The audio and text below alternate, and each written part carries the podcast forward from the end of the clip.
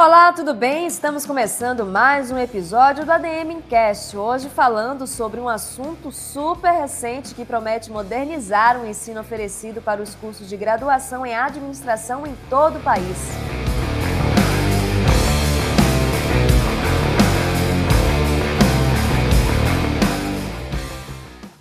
Para esse bate-papo, vamos receber o professor da área de marketing dos programas de mestrado e doutorado em administração da Universidade Municipal de São Caetano do Sul e vice-presidente de Relações Acadêmicas do CRA São Paulo, o administrador Silvio Miciotti, e também iremos receber o professor e vice-reitor da FECAP, integrante do Conselho Consultivo da Angrade, Associação Nacional dos Cursos de Graduação em Administração, o administrador Taiguara Langraf. Eu quero ressaltar que ambos são conselheiros do CRA São Paulo também. Tudo bem com vocês? Muito obrigada por participarem aqui do DMcast. Muito obrigado. É um prazer estar com você, com os colegas administradores e todos os interessados nesse tema. Super satisfação estar aqui novamente com o Silvio. Aliás, nós nos vemos toda semana. É verdade. No momento por internet. Espero que em breve, pessoalmente, Silvio. É verdade. Obrigado, Obrigado também, Maria Rita. Bom, para começar o nosso programa, como eu falei, né, no nosso início aqui da apresentação, é um tema recente. Agora, em outubro, foi publicada a resolução que estabelece as novas diretrizes curriculares nas IES de administração. As últimas diretrizes curriculares foram aprovadas em 2005 e desde 2018 começou o processo para essa reformulação que foi agora aprovada. Eu gostaria de saber, professor Taiguara, por que ah, foi retomado esse processo né, de reformulação das matrizes curriculares e como é que funciona esse processo? Quem está envolvido nesse processo? Obrigado pela pergunta, ela é muito pertinente. É, tudo começou com uma discussão um evento é, da Angrade, da Associação Nacional dos Cursos de Graduação em Administração, aqui na FECAP, na Fundação Escola de Comércio Álvares Penteado. Nós convidamos para uma mesa de discussão aqui no nosso teatro conselheiros do Conselho Nacional de Educação, uh, o então secretário de Educação Superior, uh, o presidente então do Conselho Regional de Administração de São Paulo, e aí nós mediamos uma discussão bastante pertinente sobre a necessidade ou não de ter novas diretrizes. Em termos de atualização, evidentemente, de metodologias, de conteúdos, etc., é algo necessário o tempo todo e tem se acelerado. É uma demanda que tem aparecido para todos nós, administradores, no exercício da nossa profissão e também nos aspectos de formação nossa. A formação continuada é uma realidade, e a necessidade de termos melhor formação dos estudantes voltados para novas competências, para competências do século XXI e além. Então, essa foi uma temática presente, e dali surgiram discussões é, bastante importantes que culminaram na formação de grupos de trabalho das diversas organizações representativas da administração. A Angrade, enquanto organização que representa a academia, professores, coordenadores, é, mesmo estudantes que têm tido uma presença cada vez maior nas atividades, formou um grupo de trabalho, o Conselho Regional de Administração também formou um grupo de trabalho, o CFA, em Brasília, também montou o seu grupo, e aí foram desenvolvidas propostas que, ao seu devido momento, chegaram a uma consolidação no Conselho Nacional de Educação. Então, tudo começou em 2018 e teve o processo coroado agora em 2021 com a divulgação das novas diretrizes. Perfeito, professor. Agora eu gostaria de saber do professor Silvio como é que ele está vendo, né, acompanhando essas novas diretrizes no âmbito assim, que transformações, o que é que vai mudar na vida do aluno a partir da implementação dessas novas diretrizes? Olha, eu as considero extremamente positivas. Elas vieram num momento importante já uh, uh, com a sua necessidade percebida há algum tempo e ela tem como condão principal uh, explicitar um elenco de competências que o curso deve cuidar, né? Então, uh, ao fazer isso, ela, ela realmente é, é, mais do que estimula, ela, ela impõe praticamente que os currículos passem a contemplar a, a efetivação do domínio dessas competências. Né? Agora, o que é bom a gente lembrar também é que essa explicitação das competências ela não exclui uh, uh, uh, o, o, elenco de, de, a necessidade de se dominar também os conteúdos, né? Então a, a própria a própria resolução ela explicita que é, é, o conteúdo é o saber, é o arcabouço, é o domínio do arcabouço teórico, né? A competência tem, é, tem relação com o saber fazer, a habilidade, saber fazer bem, né? E uh, as atitudes, o querer fazer. Então, o que eu queria só complementar uh, na ênfase que eu estava dando para essas novas diretrizes é que, além de explicitar as competências que são desejáveis, ela não deixou de lado a importância de dominar o arcabouço teórico que sempre esteve presente nos cursos. Uh, por quê? Porque se o futuro tende a ser a continuidade do presente, a experiência é suficiente. Né? Se uh, o futuro, entretanto, é diferente do que está acontecendo hoje, do que vinha, aí você vai precisar da fundamentação teórica para entender esse fenômeno social que você está administrando, essa circunstância que você está administrando. Por isso, acho que essa combinação, essa ênfase dada para as competências, ela se soma a um cuidado na elaboração e no domínio do arcabouço teórico. Entretanto, o que ela deixa clara, essa diretriz? Todo esse arcabouço teórico tem que ser visualizado com a sua aplicação imediata. É preciso que os alunos, que os futuros administradores percebam claramente qual será a aplicação desse conteúdo teórico. Então, é isto, este talvez seja o grande mérito dessas novas diretrizes. Agora, aproveitando até a resposta, vou antecipar uma pergunta que eu tinha deixado um pouco mais para o meio do nosso programa, mas a gente sabe que, como eu falei agora há pouco, o mundo ele está em constante transformação e isso, obviamente, impacta em todos os setores e o mundo da gestão também está impactado. Então, a gente tem um perfil de profissional uh, muito diferente do que a gente conhecia até, digamos, o início dos anos 2000, que é quando a gente conta né, esse impacto da era digital. A gente sabe que além das habilidades, uh, as hard skills, né, que são justamente as habilidades mais próprias aprendidas nas universidades, nos bancos das universidades, a gente tem as soft skills, que são questões de liderança, gestão emocional, enfim.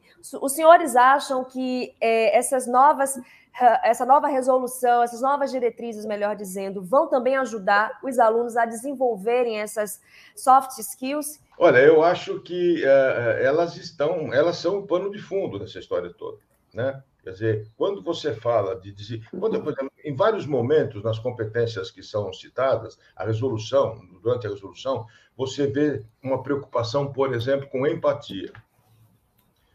Empatia é, é, é uma condição que não se compra na farmácia. É preciso que haja empenho, é preciso que haja interesse e, e é, é, desejo de fato de viver no lugar do outro, de poder. Então, essas competências todas, elas são fundamentais para quem vai gerir recursos, não apenas financeiros ou materiais, mas fundamentalmente humanos.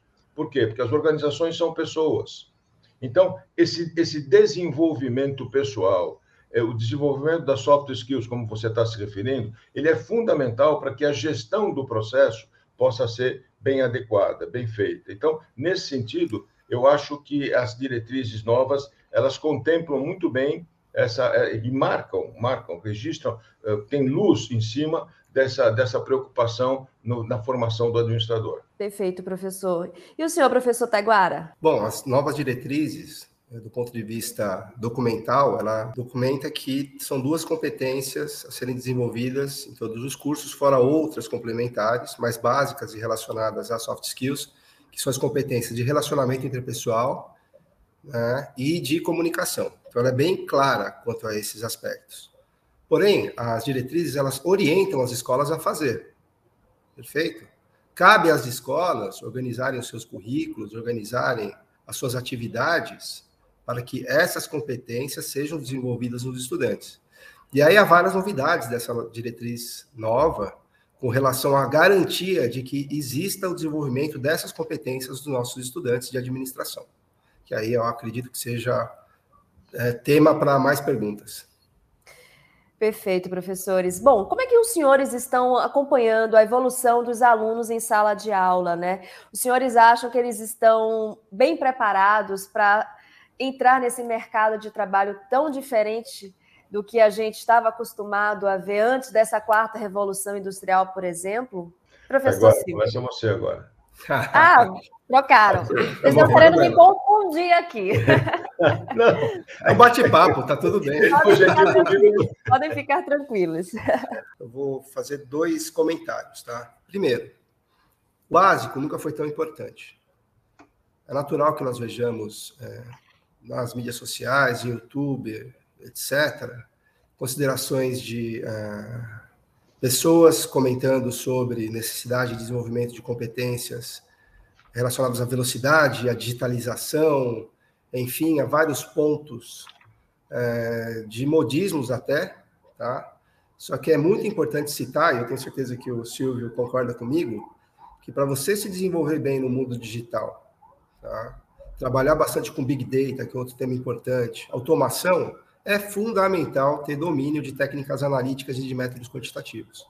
As diretrizes orientam nesse sentido. Tá? A prontidão tecnológica é uma competência prevista para o egresso de administração. Porém, como bem citado na, no comentário anterior pelo Silvio, ter a prontidão tecnológica vai requerer o domínio, sim, de conteúdos. Então, a, essa discussão sobre conteudismo versus é, orientação para competências, talvez ela esteja equivocada. Tá? Na verdade, existe uma junção das situações, da questão cognitiva e dos outros aspectos para desenvolvimento de competências. Tá? Então, acho que esse é um, é um, primeiro ponto que eu gostaria de comentar, que é bastante relevante. E no restante, eu acredito que seja um ponto que a diretriz de 2005 também já, já flexibilizava bastante, tá? assim como essa, e que tem a ver com a nossa condição enquanto administradores. Tá?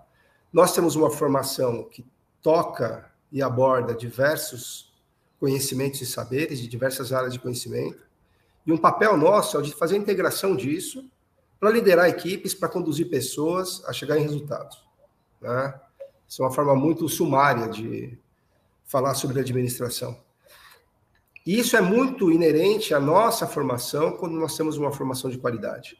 Então, tendo a formação de qualidade em administração, orientada para o desenvolvimento de competências, também de uso dos saberes, tá? É, para o desenvolvimento das competências, para integrar conhecimentos e lidar com uma realidade complexa, é algo que, sem dúvidas, é, vai nos diferenciar do ponto de vista profissional, como já ocorre ao longo do tempo. O Brasil é um país que notoriamente forma grandes administradores.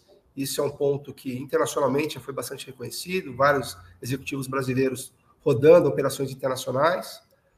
E o que nós estamos fazendo é trazendo uma atualização na orientação da formação dos estudantes com essas novas diretrizes. Mas repetindo, é, isso é uma orientação. Tá?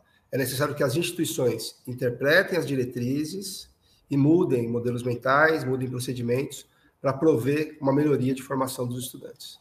Silvio, com você. Olha, eu acho que você abordou muito bem até agora. Realmente, o que as diretrizes fizeram foram pôr um pouco mais de luz em cima das competências. Mas o que eu espero é que as instituições não confundam isso com supremacia das competências em relação aos conteúdos. Isso será um engano. Que não se confunda a, a, o enaltecimento que é dado para as competências como diminuição da importância dos conteúdos. E aí nós vamos chegar num ponto que, que uh, há tempo já se vem discutindo: a necessidade de realmente aprender a conviver com a mudança.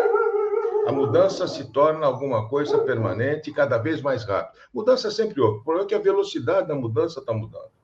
Né? A velocidade da mudança está mudando e de forma que você precisa desenvolver as suas habilidades, e aí é mais do que competência, para realmente poder entender esse processo e se situar nele. É isso que vai garantir a continuidade do próprio aprendizado. Porque o, a, a, a, necessidade de continuar aprendendo, ela só é percebida por quem, perteve, por quem percebe que o mundo está mudando rapidamente e que, portanto, ele precisa se renovar permanentemente. Então, a atividade do administrador tanto quanto tantas outras, mas é, particularmente ela, ela impõe que haja uma capacitação permanente, que haja um, uma preocupação constante com a atualização. Isso significa com conhecimento. Então, o conhecimento talvez não mude tão rápido, mas o que fazer com o conhecimento está mudando muito rápido. E isso realmente pede que as instituições incluam como pano de fundo em todo, em todo o seu conteúdo programático, em, todo, em todas as suas diretrizes internas. Essa, esse deve ser o, o pano de fundo que vai nortear o, o relacionamento das instituições com os seus alunos. Bom, pelo visto, então, as instituições de ensino superiores elas terão mais autonomia né, na hora de é, reformularem as suas grades curriculares. Nesse sentido, uh, haverá algum órgão que fiscalize né, o resultado dessa modificação, ou o ENAD, né, aquela prova que é realizada no final de cada turma para justamente avaliar a, a, a, qualidade do ensino, será um instrumento ainda de verificação? Como é que está sendo previsto isso ou ainda não foi pensado? As diretrizes, elas, elas orientam a, a formação dos cursos, tá? Elas orientam nós, coordenadores, professores, em como formatar um trajeto de aprendizado, né, com um perfil do egresso que vai ser atingido ao final do processo né, de aprendizagem. Tá ótimo. Essa diretriz, ela é utilizada pelo INEP, pelo Ministério da Educação, para considerações sobre a ENAD, evidentemente, para elaboração da prova, né, que é o Exame Nacional de Desempenho dos Estudantes, e a, o Ministério da Educação, também por meio do INEP, faz a avaliação dos cursos de graduação, autorização reconhecimento normalmente. Um documento que é necessário para que todas as instituições tenham e cursos é o projeto pedagógico. Tá? Então, esse é o documento central é, de um curso, seja de administração ou de qualquer outro, e nele há a previsão das atividades que vão gerar aprendizagem nos estudantes. Perfeito? Eu vou comentar uma fala sua, tá, Maria Rita? É, você citou grade, né? O que é bem comum.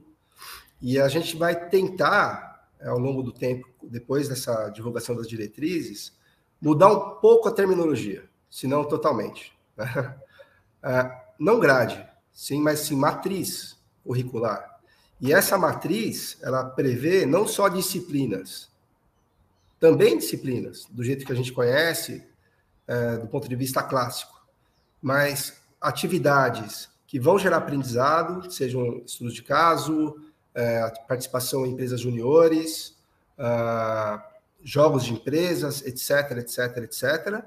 E nesse documento, que ele é, enfim, orientado pelas diretrizes, o planejamento pedagógico, né, o plano pedagógico, é, o projeto pedagógico de curso, ele vai ter contemplado também os sistemas de avaliação e um pontinho adicional, um detalhe que está nessas diretrizes que é bem justificável. Feedback, tá? Então, nele tem avaliação dos estudantes e feedback. Para nós, administradores, pode ser bem comum citar. A gente quis deixar bem posicionado que esse sistema, não adianta só avaliar, mas é necessário avaliar e comunicar ao estudante com relação ao caminho dele, se ele está desenvolvendo ou não competências, tá? Enfim, então as diretrizes elas estão no meio de um ecossistema que faz parte do sistema de avaliação das escolas. Porém, o mais importante é que essas escolas tenham o seu próprio sistema, tá? Também previsto nesse projeto pedagógico, é, que preveja a gestão da aprendizagem, tá? E o que é isso? Se eu declaro que eu gostaria de ter nos meus estudantes e depois dos meus formados, egressos, tais competências, eu preciso ter um sistema que garanta isso e que comunique à sociedade, olha, legal, eu estou conseguindo formar essas competências e tenho a garantia da aprendizagem. Tá? E aí é o supra-sumo da situação. É um estudante que depois vai ser autônomo na aprendizagem e que teve garantia de que desenvolveu todas aquelas competências. Não sei se foi claro. Não, excelente, professor. Professor Silvio, gostaria de complementar? Olha, uh, eu acho que o professor Taiguara foi muito feliz na colocação dele. Eu só, eu só queria ir um pouco além na questão da, da, Até porque eu não tenho, realmente concordo absolutamente com tudo que foi dito pelo professor Taiguara. Mas eu queria só falar um pouco mais da questão da avaliação das instituições. Aqui nós estamos diante de um quadro complicado. Você tem alguns instrumentos que são importantes, como, por exemplo, o ENAD. Né? Agora, algumas instituições, por exemplo, não mandam todos os seus alunos para o ENAD. Selecionam aqueles que vão para o ENAD. Isso é algo que precisa ser mais evidenciado. Nós não podemos concordar com isso. Então, as, as diretrizes, elas, elas, é, é, elas, elas colocam a nuvem no lugar certo. Agora, fazer chover vai depender das instituições e dos alunos. E aqui é um problema que talvez mais para frente a gente possa conversar um pouco mais, tá certo? Porque a, a, a própria resolução também fala da necessidade do aluno se empenhar, mas empenhar espontaneamente, empenhar-se naturalmente, para que a prestação de serviço que a IES vai fazer possa ser bem feita. Porque se os alunos não se interessam, se eles não se motivam, eles é a tal atitude que a resolução fala, ou seja, se eles não estão interessados em querer fazer, em querer aprender, realmente a, a instituição vai ter dificuldade para lidar com esse tema.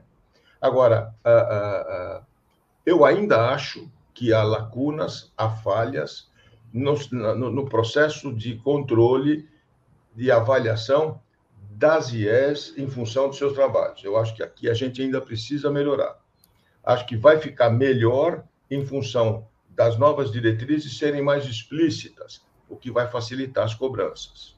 Bom, uh, minha pergunta agora ela vai né, para o professor Silvio, vou aproveitar aqui o gancho da sua resposta. A gente sabe que a, a maioria das IES são privadas, cerca de 84%, que representa um número de 2.306 instituições de ensino superior. Uh, toda empresa, né, quando a gente fala de empresas privadas, a gente imagina que elas uh, desejam lucro, e isso fica muito complicado quando a gente coloca o produto, o serviço, educação. Aí vem a minha pergunta, professor Silvio: como é que o senhor vê a, a, a, relação do marketing que essas instituições de ensino hoje realizam perante o seu público, que é formado pelos alunos, obviamente, pelo mercado que depois de formados né, irá é, agregá-los e também a sociedade como um todo. O senhor já começou a falar um pouco sobre a, essa dificuldade de ter um, um resultado do ENAD menos ah, como é que a gente pode dizer, comprometido, mas a gente sabe que também as provas para entrar nessas universidades também acabam não nivelando muito né, os alunos, e no decorrer do curso, as salas sempre muito lotadas, e agora com as é, aulas não presenciais, acaba havendo um nivelamento que também compromete muito né, na formação do aluno. Como é que o senhor vê essa relação instituição de ensino, instituição privada, educação, marketing, enfim? Primeiro, olha, vamos contextualizar. Esse problema, essa questão que você coloca, ela não se prende aos cursos de administração. Ela se prende ao sistema educacional superior de forma geral. E, nesse sentido, você apresentou números importantes, a concorrência vem aumentando. Então, a disputa pelos candidatos para preencherem suas vagas é, tem aumentado. A, a, a, ociosidade de vagas é grande.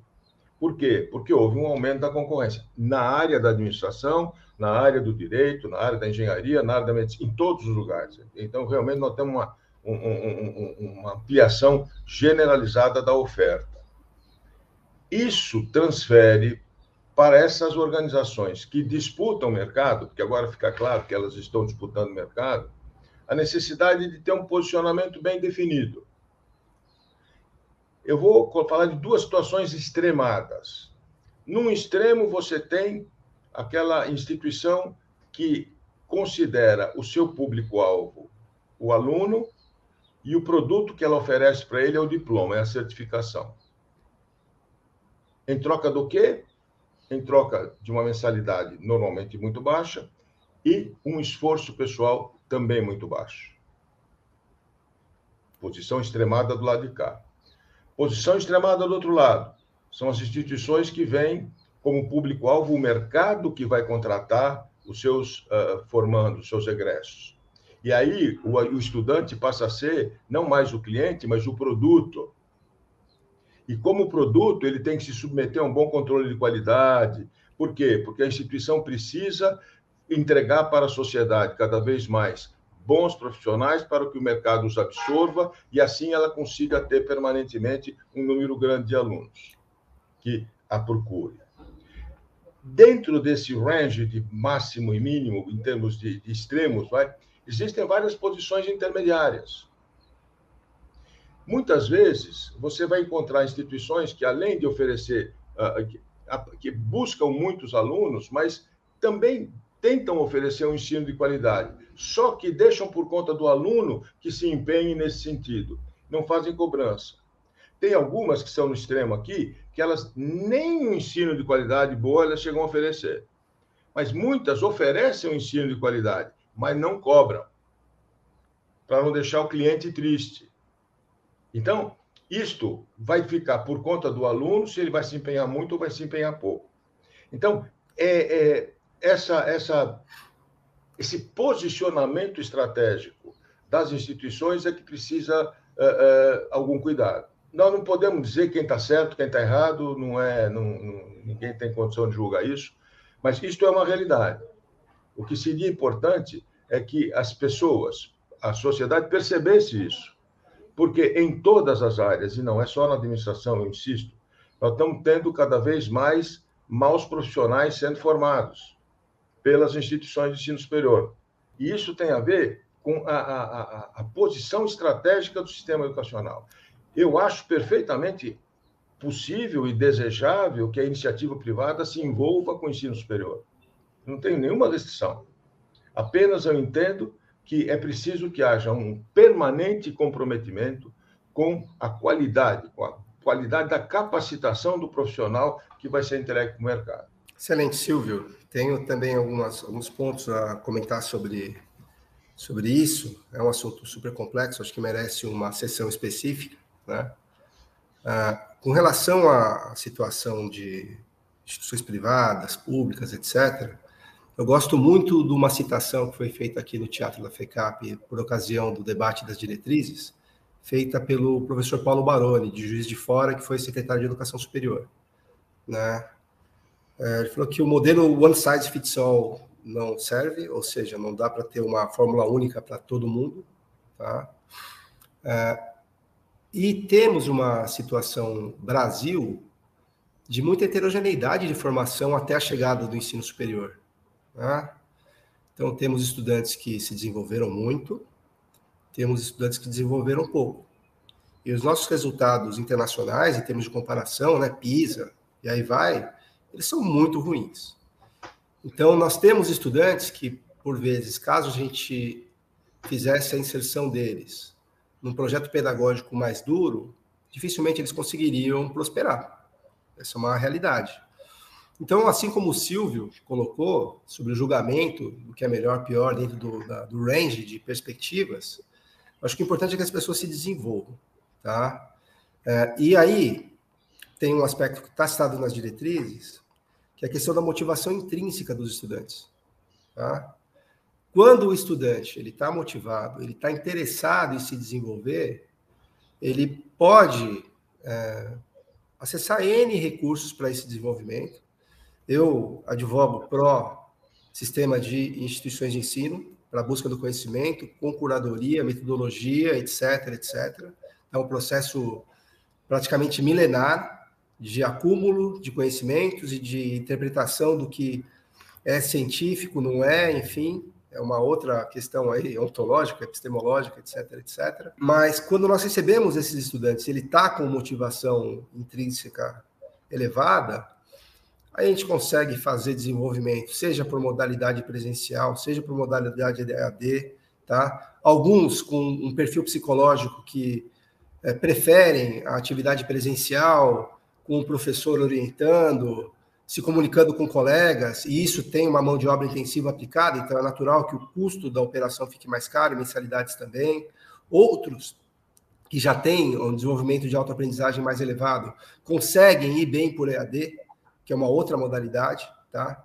Acredito só que é necessário, é necessário que nós tenhamos é, uma adequação de perfis para a modalidade, e isso eu acredito que não esteja acontecendo. Silvio Maria, uh, muitas pessoas estão aderindo à EAD por questão de, por exemplo, preços baixos e não necessariamente motivação intrínseca de aprendizagem, tá? Ou adequação de perfil para o desenvolvimento dele. E aí gera o problema da formação a quem, tá? E o problema também de uma evasão muito alta. Então, se nós conseguíssemos resolver esse problema, tá? De adequação de estilo e background, que são partes da equação aí para desenvolvimento de aprendizado, é, as ofertas que nós temos no Brasil seria muito legal, seria muito bom. Antes da gente seguir, né, falando um pouco mais sobre as novas diretrizes, eu vou fazer uma pergunta, acho que um pouco pessoal. Eu quero saber se vocês já tiveram algum feedback dos coordenadores, né, dos cursos das IES, em relação a essas novas diretrizes. E se sim, o que é que eles estão pensando? Se os senhores acreditam que as instituições de ensino terão uh, alguma resistência, farão alguma resistência, né, para fazer atualizações, modificações nas suas matrizes curriculares? Eu, eu, conversando com lá na Universidade Municipal de São Caetano do Sul, com o coordenador do, do, da Escola de Negócios, onde está inserido o curso de administração, ele se mostrou muito animado, ele se mostrou, inclusive, já envolvido na adaptação do processo, na incorporação das abordagens. É, né, ele não vai nem esperar os três anos né, de prazo que é dado na resolução para poder implementar, mas é, então o, o feedback que eu tive foi muito positivo, né? É o tal negócio. Para quem está realmente bem intencionado, a resolução é, é, é formidável porque ela, ela configura um caminho bom para se chegar num bom porto e chegar num bom resultado. Eu tive a oportunidade também de conversar com alguns colegas coordenadores. É, o Senangrade, que é o Seminário dos Coordenadores de Cursos de Graduação, que ocorre dentro do Enangrade, é, ocorreu agora, em novembro. Aliás, um evento patrocinado pelo Conselho Regional de Administração de São Paulo, também com apoio do Conselho Federal de Administração. E aí tem uma, um misto de sentimentos. Tá? Tem a situação das pessoas terem esperança e poderem fazer algo melhor para os estudantes, professores, etc. Mas há os mais experientes que passaram pela situação é, das diretrizes de 2005, que também geravam uma flexibilidade bastante razoável é, com relação aos projetos pedagógicos. Mas, de modo geral, poucas instituições aproveitaram da liberdade que tinham para propor inovações. E essa é uma diretriz que ela tenta renovar os votos, digamos assim, de gerar autonomia nas instituições para que elas promovam inovações e promovam é, o desenvolvimento de competências contextualizadas, de acordo com realidade regional, é, alinhadas à missão da sua instituição, etc, etc. Tá?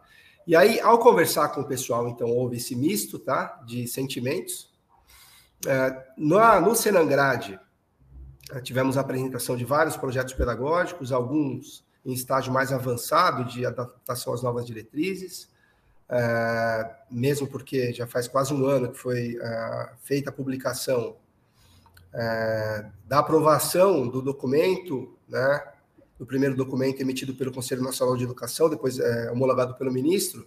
Então, naquele momento, algumas instituições já se sentiram seguras para fazer adaptações tá? e outras que estão aquém.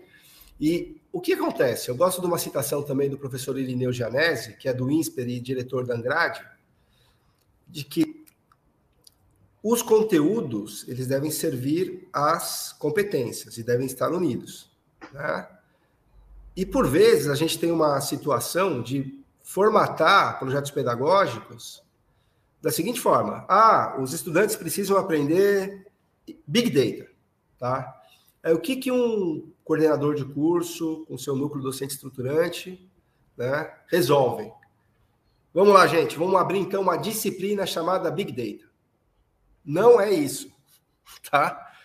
Se tem a, o, o, propósito de desenvolver o Big Data, você pode programar diversas atividades e alocar até, eventualmente, disciplinas para suportar que os estudantes tenham né, é, compreensão, aplicação, etc., de Big Data, que tem a ver com solução de problemas, tem a ver é, com aplicação de métodos analíticos e quantitativos, tá?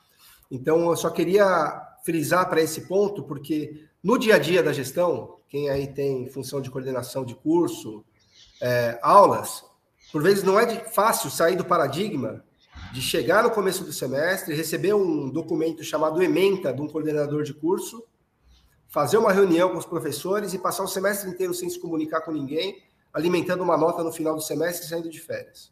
Tá? O convite é para mudar esse paradigma.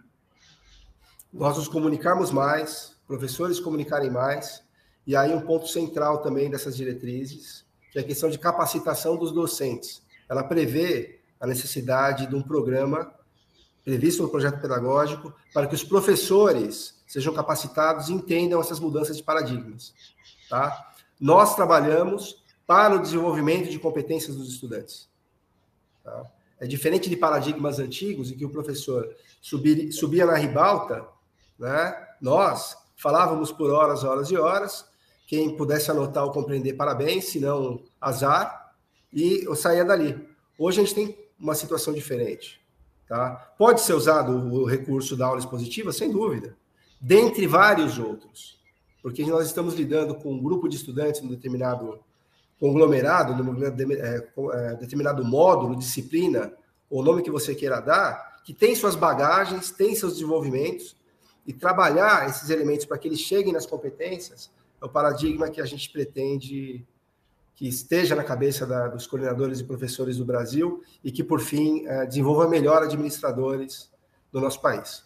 Para a gente fechar esse tópico, professor Taiguara, quando o senhor fala capacitação dos docentes, a que, que o senhor se refere? Que tipo de capacitação seriam essas? É, o importante é que nós tenhamos essa clareza, tá? Com relação ao que importa é o desenvolvimento de competências nos estudantes, isso é extremamente relevante. E aí, cada instituição vai procurar desenvolver o seu corpo docente de acordo com o seu projeto pedagógico, com a realidade local. Então, se foram elencadas determinadas competências, entender quais atividades vão fazer o desenvolvimento, como dar um feedback, avaliar e dar um feedback para os estudantes é extremamente relevante, como desenhar o seu módulo, curso, disciplina, atividade de forma adequada, integrada com outros professores, para que os estudantes sejam desenvolvidos. Então, toda a parte de design de currículos, de uso de, eh, de metodologias ativas, ou mesmo de metodologias tradicionais, precisa ser previsto nos projetos pedagógicos e realizado pelas instituições de ensino. Eu entendo que o principal ponto é o ponto de, é, pode ser chavão, enfim, de mindset, de modelo mental, tá? Repito, nós estamos muito acostumados com uma situação de o professor fala bastante, todo mundo ouve, termina a aula, seguimos. É importante que a gente tenha uma mudança nesse aspecto. E essa é uma mudança que é muito importante que os professores comprem e precisem estar muito preparados também para a questão dos estudantes. Né? Teremos estudantes preparados para uso de metodologias ativas, engajados, tá? E, por vezes, teremos estudantes que não, que estão acostumados com o modelo tradicional desde a pré-escola, eles adoram sentar numa carteira confortável e não terem exposição. Tá? E, como bem disse o Silvio, em comentários anteriores, é, por vezes com sistema de avaliação mais leves e coisas do gênero, e aí o convite é para tornar esse estudante uma pessoa que seja proativa, uma pessoa que tenha protagonismo dentro da sala de aula. Pelas linhas de traços geracionais, a gente está numa condição ótima para que isso aconteça. Mas para que isso aconteça, nós, professores, precisamos estar bastante alinhados e uh, identificados com essa ideia. O que, que significa dentro dessas novas diretrizes a curricularização da extensão? Eu peguei esse, esse fragmento, né, esse termo, curricularização da extensão, em uma live que foi promovida pelo CFA, e eles estavam, inclusive, abordando é, esse assunto. Eu gostaria que os senhores trouxessem aqui para a gente também, falar um pouco sobre isso. Tá. A curricularização da extensão, ela cabe para é, diversos cursos de graduação, se não me engano todos, tá? pela orientação do Conselho Nacional de Educação. É uma forma inteligente de é, realizar é, aproveitamento de, de créditos, ou enfim, é, aproveitamento curricular nos cursos, de atividades em que os estudantes participam para impactar a sociedade. Tá? É, consultorias juniores, por exemplo, na área de administração, podem ser incorporadas a projetos pedagógicos, como aproveitamento é, de atividade extensionista, tá? É, eventualmente, uma atividade social realizada no entorno da, a, da instituição, e assim vai, tá? Novamente, é uma, é uma medida que, no meu entendimento, é muito contemporânea, tá? Atende anseios das, das novas gerações com relação a impactos na, na sociedade é, e também, se bem organizada, incentiva a formação de diversas competências de forma alternativa, né? À sala de aula tradicional, os ambientes educacionais tradicionais. É, nas novas diretrizes, ela pode ser encaixada seja na questão da é, multiplicidade ou na questão da diversidade de possibilidades de aprendizado, né? Que são elencadas dentro da organização curricular, da organização do curso do projeto pedagógico, seja também na parte de interação com o mercado de trabalho, enfim, é uma questão mais de classificação das atividades extensionistas da escola dentro das possibilidades de um curso de administração. Também é o enaltecimento de uma das funções da universidade. Uma universidade ela tem por funções o ensino, a pesquisa e a extensão. Ah, e a extensão ela tem sido o primo pobre há muito tempo dessa, dessa, dessas ah, atividades que são desempenhadas.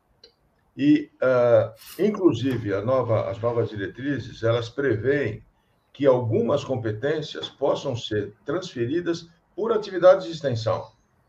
Então, uh, uh, funcionando quase como um laboratório. O professor agora falou de, de empresas júnior de assessoria, etc.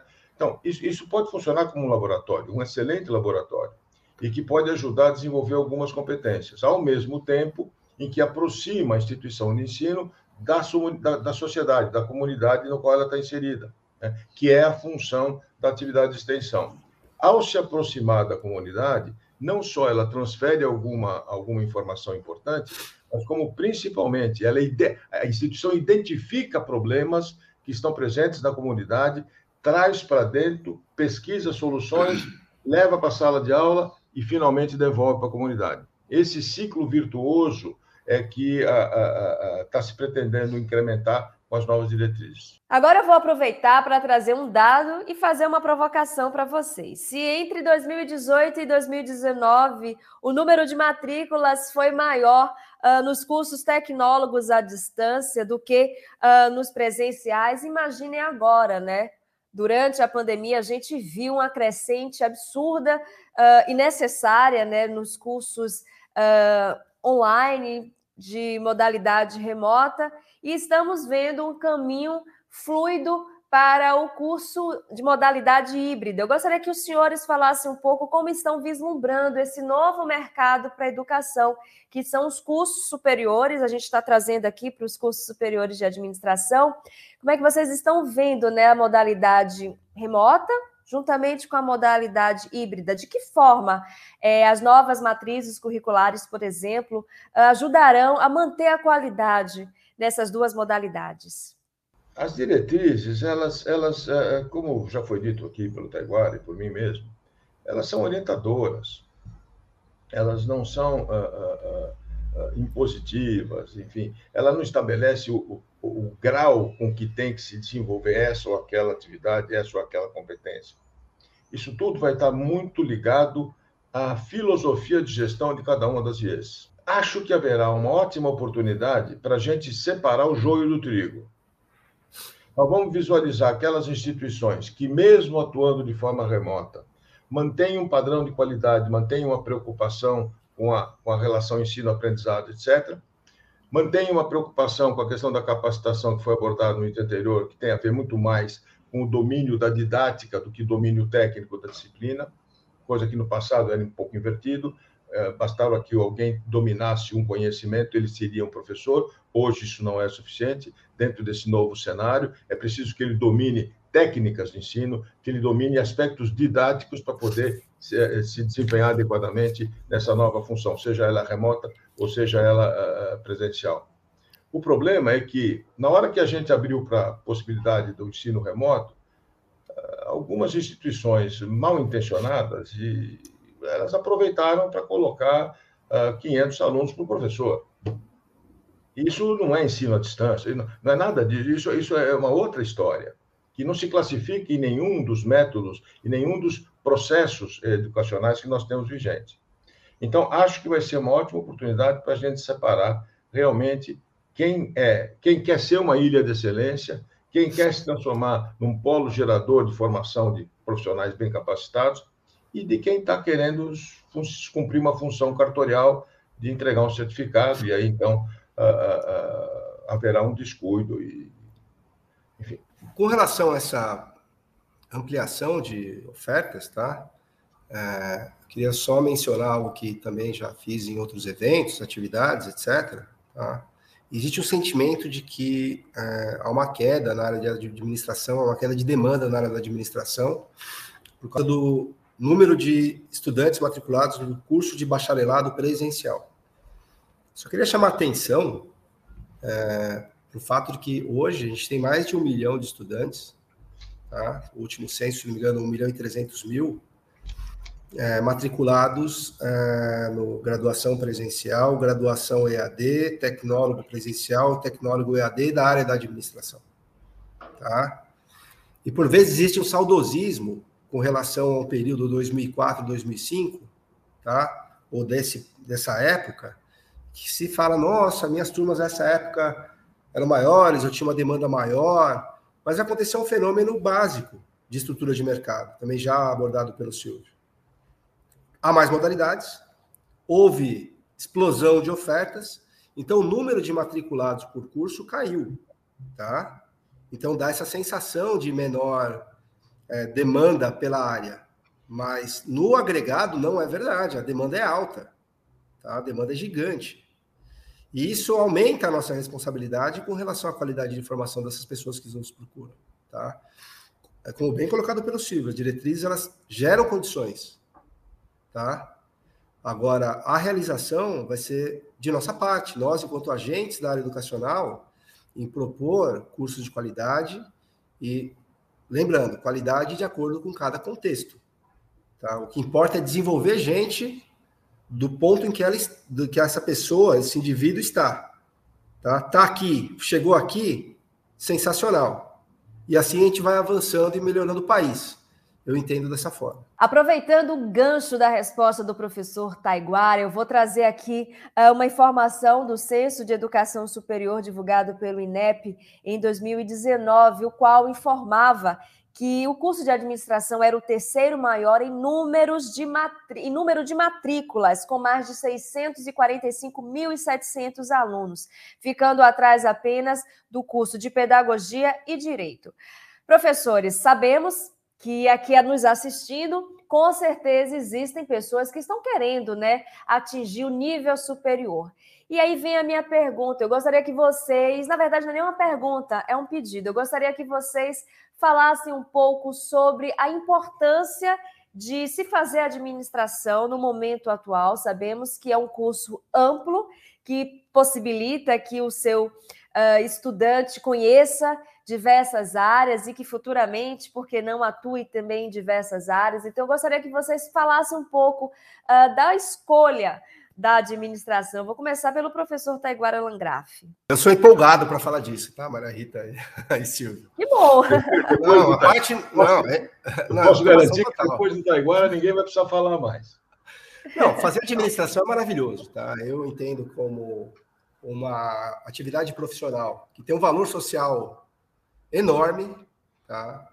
No âmago, o que nós fazemos? Nós nos preparamos para lidar com a diversidade, com a mudança, integrar conhecimentos, nos comunicarmos, nos relacionarmos com pessoas, tá? Conduzirmos pessoas para determinado caminho que gere resultado para as pessoas, para a organização que elas pertencem e para a sociedade.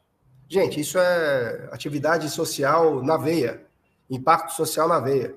Por vezes eu converso com candidatos, falando, puxa, eu queria fazer a diferença no mundo. Falo, meu, faz administração. Agora, mas como assim fazer administração?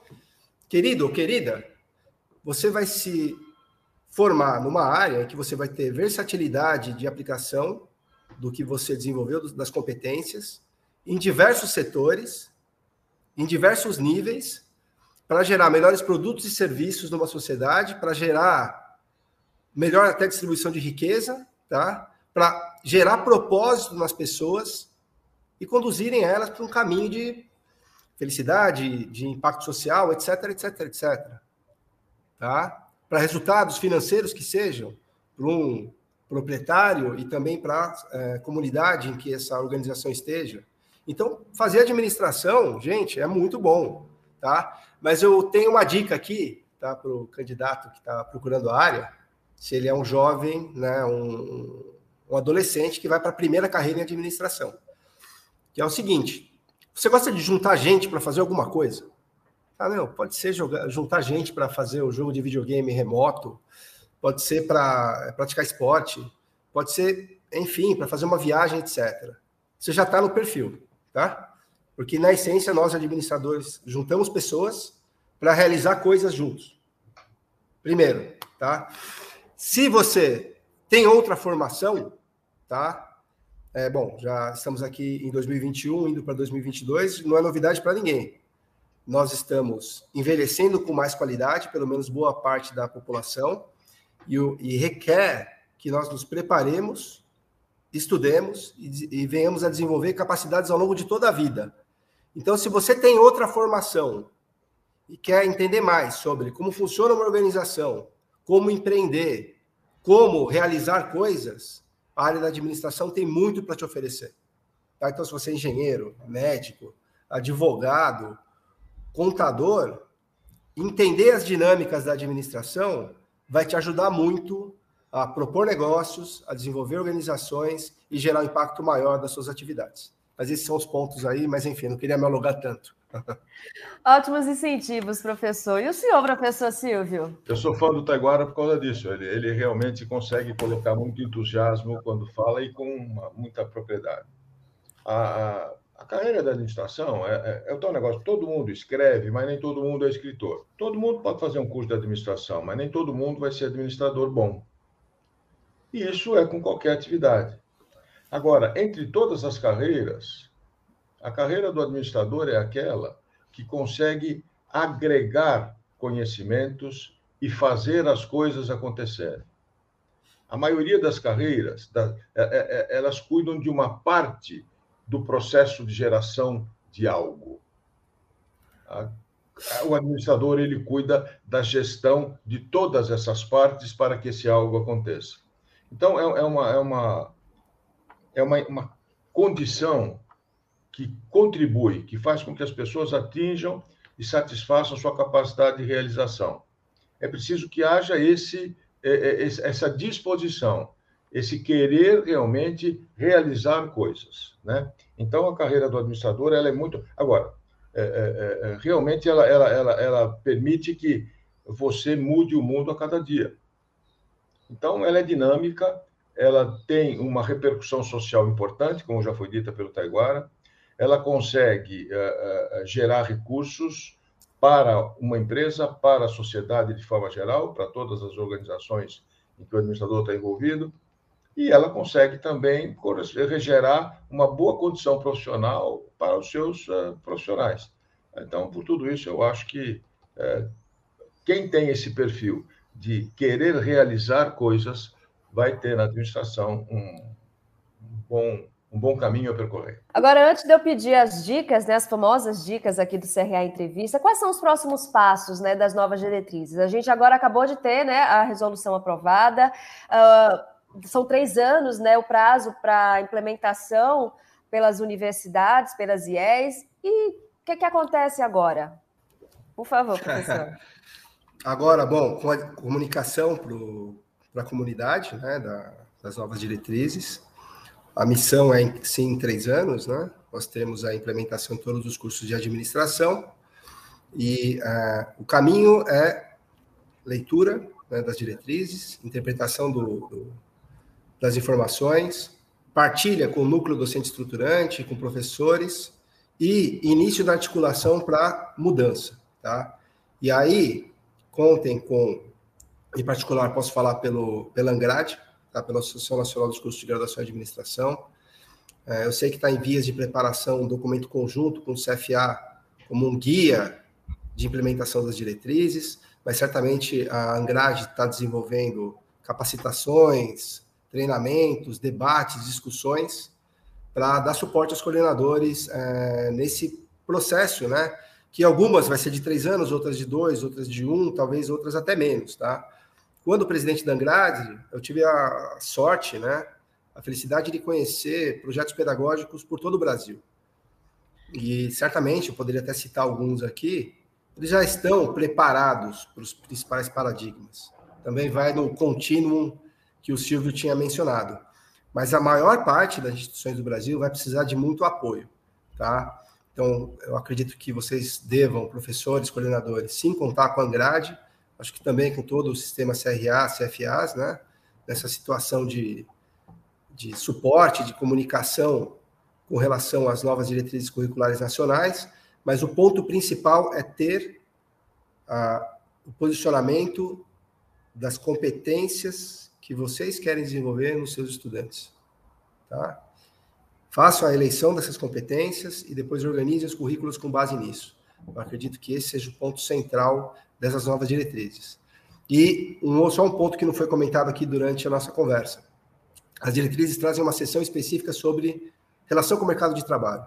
Então é muito explícito, tá?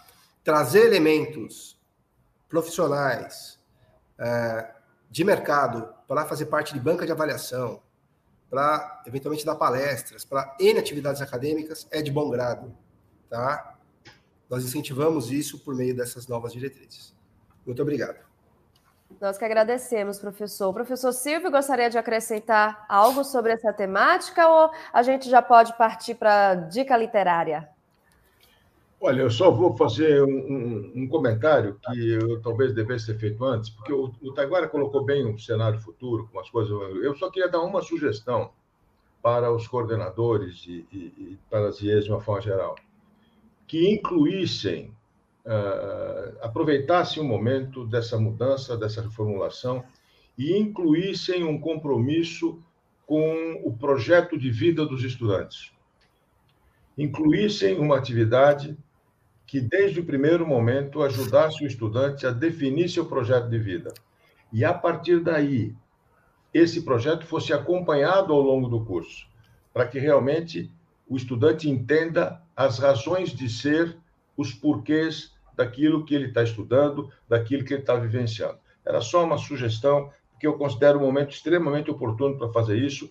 Isso é um problema, isso possibilita o engajamento do estudante, isso faz com que realmente a gente tenha a possibilidade de implementar um bom, um, uma boa matriz curricular. Ótimo, professor. Então vamos agora, né, para as nossas dicas literárias. A gente aqui no CRA Entrevista esse ano passou a, a pedir aos nossos convidados para eles trazerem dicas de leituras que podem ter a ver com o nosso tema ou não, podem ser livros que os motivaram, os influenciaram.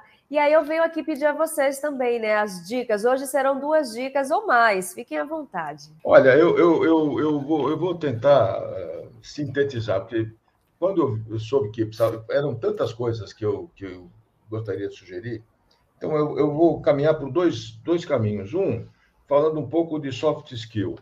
Né? Então, para o desenvolvimento da soft skill, eu queria sugerir uh, uh, dois livros. Um, é, é o do Daniel Kahneman, o Rápido e Devagar, que ele, ele estabelece uma boa, uma boa uh, identificação dos processos de, mentais de desenvolvimento, etc. Tem um livro mais recente do que, que fala sobre a lógica do cisne negro, né? Esse, esse é um livro do Nassim Nicholas Taleb, que é, é novo e, também ajuda a, a, a, a que nós prestemos atenção nos fenômenos que nos cercam. Eu acho que vale a pena. E aí eu estou falando mais do soft skill. Pensando um pouco no hard skill, eu tenho um, um texto que não é um livro, mas eu, eu, realmente insisto e recomendo com ênfase para que seja lido. Que, quem leu, leu. Quem não leu, leia. Que é Miopia em Marketing, de Theodore Levitt. Esse é um texto clássico, de 1960, extremamente atual, e ele ajuda muito a entender o posicionamento estratégico das organizações. Vejam, um, um texto de 1960 que resiste até hoje. E um outro seria uma obra que o William Cohen desenvolveu, onde ele fala uh, das melhores práticas do Peter Drucker. É, é, melhores práticas do Peter Drucker. É, então, uh, uh, são essas as minhas sugestões que eu poderia deixar para vocês. Muito obrigada, professor. Professor Taiguara, por favor. Bom, eu tenho lido alguns livros, tenho dois que ainda não tem na versão em português, tá? Mas eu acho que são excelentes. Um eu li, é, que é The Future of Professions, Essas Kind and This Kind, que trata dessa questão de futurologia, digamos assim. Eles se arriscam em prever cenários futuros para as profissões, as diferentes profissões, tá? Eu acho extremamente rico. O, a obra do Harari, né, a trilogia dele, o Homo Sapiens, Homo Deus e o 21 lições para o século 21, de certa forma também trazem esses temas, só que numa situação mais contextualizada, uma situação histórica mais ampla do que a questão profissional. Mas esse primeiro livro, The Future of the Professions, ele é, é só em inglês. Agora o Harari já temos tradução para português. E tem um outro livro que eu estou me empolgando bastante em ler, estou no finalzinho, chamado Tribal Leadership. Tá? Esse Tribal Leadership, ele traz situações incríveis de como as organizações ou grupos sociais se desenvolvem é, culturalmente para que tenham um nível de excelência, um nível de é, liderança e de comportamento que impacte toda a sociedade. É um pouco da empolgação que citei anteriormente, tá? Desde um estágio mais elementar, em que as pessoas não têm autoconfiança, e elas não têm tanta tanto espírito de grupo, até o momento que as organizações passam a ter aspirações de impacto social mais fortes. Eu acho que são literaturas bastante interessantes. E uma também mais geral, que eu li nas férias, tá? recomendo, adorei a leitura, é a biografia do Barack Obama. Tá? Independente de posição política, etc., acho que para nós, administradores, também é muito interessante ler os relatos de um dos homens que teve na posição, em uma das posições mais importantes do globo hoje, né, como presidente dos Estados Unidos, e os dilemas para tomada de decisão. Ele passou por situações de crise muito fortes e uh, a forma como ele lidou com as crises é relatada no livro, como ele uh, se comportou. Então, acho que cabe também como lição para a gente a leitura desse livro. Muito obrigado. Estamos chegando ao fim de mais um ADM Encast. Espero que tenham gostado do nosso programa. Gostaria de agradecer aos administradores, professores e conselheiros do CRA São Paulo, Silvio Minciotti e Taiguara Langraf. Nós é que agradecemos. E perdões pela, pela NIT. Meus cumprimentos a todos. Foi um prazer estar aqui hoje, junto com o Taiguara, junto com você e com todos aqueles que nos acompanham. Foi um prazer. E obrigada a vocês também que ficaram conosco em mais um episódio do ADM Cast, o podcast do CRA São Paulo. Não esqueçam de nos seguir nas redes sociais e de nos dizer quais assuntos e convidados vocês gostariam de ouvir aqui. Eu sou Maria Rita Werneck e o meu compromisso com você está marcado para o nosso próximo episódio. Até lá, tchau, tchau!